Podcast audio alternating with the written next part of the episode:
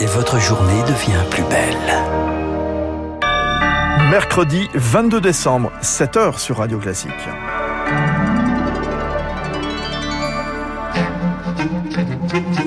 La matinale de Radio Classique avec Fabrice Lundy. Et à la une du journal de 7 heures, allez vite, plus vite. Le gouvernement accélère face à la flambée d'Omicron. Le projet de loi sur le pass vaccinal sera finalement présenté dès lundi en Conseil des ministres. Et à deux jours du réveillon, c'est la ruée sur les tests. Victimes de leur succès, les autotests sont en rupture en pharmacie. Vous l'entendrez. Et puis un pas de plus pour les victimes du chlordécone aux Antilles. Très intéressant. Les cancers de la prostate liés à ce pesticide viennent d'être reconnus comme maladies professionnelles. Radio classique. Donc, Lucille Bréau, face à la menace Omicron, l'exécutif accélère. Alors que la déferlante arrive, il dresse des digues. La vague qui nous attend est haute, mais nous faisons front. Les mots du porte-parole du gouvernement, Gabriel Attal, hier soir sur le perron de Matignon. Le projet de loi sur le passe vaccinal sera finalement présenté dès lundi en Conseil des ministres. En France, 20% des cas positifs relèvent désormais d'Omicron. 1 sur 3 à Paris, où le taux d'incidence frôle les 1000 cas pour 100 000 habitants. L'exécutif ne peut plus se permettre d'attendre Victoire Fort. Le calendrier législatif est avancé de deux semaines. Dès lundi, le Conseil des ministres examinera le projet de loi. La commission des lois de l'Assemblée se saisira du texte dans la foulée, puis ce sera le temps de la navette parlementaire. Pour qu'au 15 janvier, au plus tard, on ne puisse plus aller au restaurant, au théâtre avec un test. Seul un schéma vaccinal complet comptera. Le gouvernement envisage-t-il d'aller plus loin? L'accélération du tempo, en tout cas, prépare les esprits, mais difficile de serrer trop la vis. Pas de restriction nationale pour la Saint-Sylvestre a priori, mais une recommandation à ne pas se rassembler, dit un proche du chef de l'État. Et ensuite, les leviers ne sont pas si nombreux. Réinstaurer les jauges, ça nous pend au nez, dit un proche du ministre de la Santé. Ou alors, renforcer le télétravail. Et pour l'instant, en revanche, le pass sanitaire en entreprise ne figure pas dans le projet de loi, faute de consensus. Le Premier ministre Jean Castex demande lui au préfet de redoubler de fermeté lors des contrôles dans les lieux qui accueillent le public, comme les cafés-restaurants. Il mise aussi sur la responsabilité des Français pendant les fêtes. La crainte, c'est que la barre des 4000 lits de réanimation occupés soit franchie d'ici la fin de l'année. Oui, responsabilité surtout celle des plus jeunes. Les 20-39 ans sont surreprésentés dans les nouveaux cas détectés. Près de 73 000 rien qu'hier. Alors le message est clair, réduisez vos contacts. Et si vous avez un doute, eh bien testez-vous à l'approche des fêtes. C'est la ruée dans les pharmacies au point que les autotests sont désormais en rupture annuaux. Depuis une semaine, Cindy Poupon, préparatrice en pharmacie, ne vend quasiment plus que des autotests. On en a tellement vendu qu'on n'en a plus du tout en stock. On devait avoir au moins 500 boîtes. Il y a beaucoup plus de cas, donc beaucoup de cas contacts, mais il y a aussi beaucoup de gens qui se font tester à l'approche des fêtes. Même constat du côté de Xavier Candy. Ce docteur en pharmacie a vendu 150 autotests en une seule journée et la demande ne faiblit pas. On est sollicité tous les jours. Est-ce que vous avez des autotests? Eh ben non, on n'en a pas. Et en plus, on peut pas répondre à la demande. On n'a pas de délai. Donc là, franchement, c'est très pesant. Pesant surtout pour les employés. Ça s'arrête jamais, c'est la pression et le stress qui est généré, l'agressivité à gérer au comptoir. Pour les équipes, c'est difficile. Plus rapide, plus simple, l'autotest est devenu l'instrument de prévention indispensable pour vérifier son état de santé, surtout avant les fêtes. Le succès est tel que les approvisionnements ne suivent pas.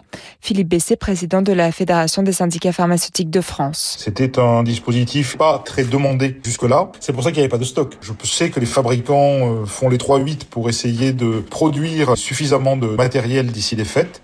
J'espère que nous serons livrés jeudi. Et il le rappelle, le principal pour ne pas se contaminer, c'est avant tout de bien respecter les gestes barrières. Et sur le front du vaccin, la barre des 20 millions de rappels a été franchie hier dans notre pays. En Israël, on est déjà dans l'étape d'après. Le pays vient d'autoriser la quatrième dose pour les plus de 60 ans.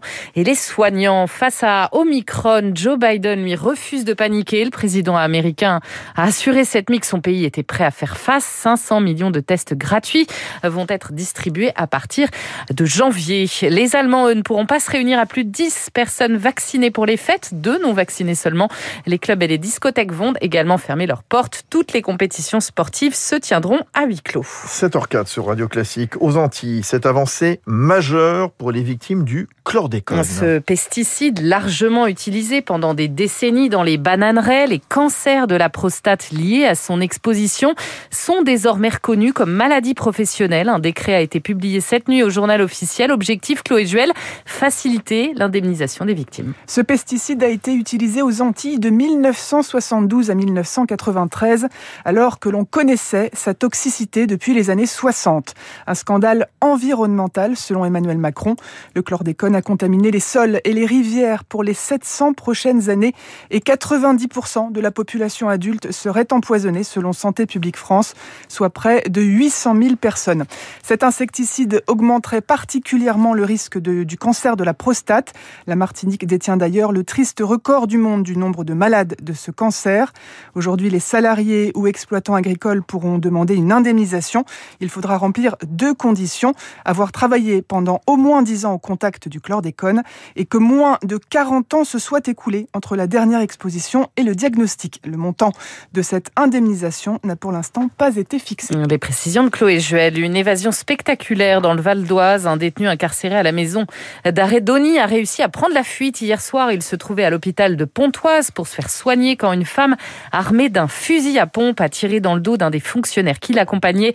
La femme et le détenu ont ensuite pris la fuite ensemble. Avis aux amateurs, c'est l'un des emblèmes de Paris. Les bouquinistes des quais de Seine recrutent. 18 emplacements disponibles le long du fleuve sur les 240 qui existent. Des librairies à ciel ouvert qui peinent à trouver preneur, Antoine Cavaliero.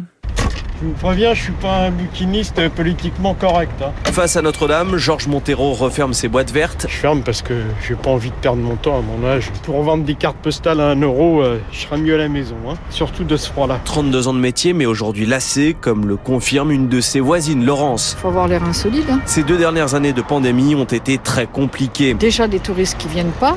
Il y a aussi le fait que le livre n'intéresse plus grand monde. Sur les quais, ils sont nombreux à dénoncer le commerce en ligne. Cyril, lui, pointe un quotidien parfois éprouvant, dépendant de la météo. C'est un métier difficile, c'est pas aussi facile qu'on pourrait le croire quand on se promène sur les quais, mais c'est aussi un métier passion, un métier de liberté qui reste très agréable.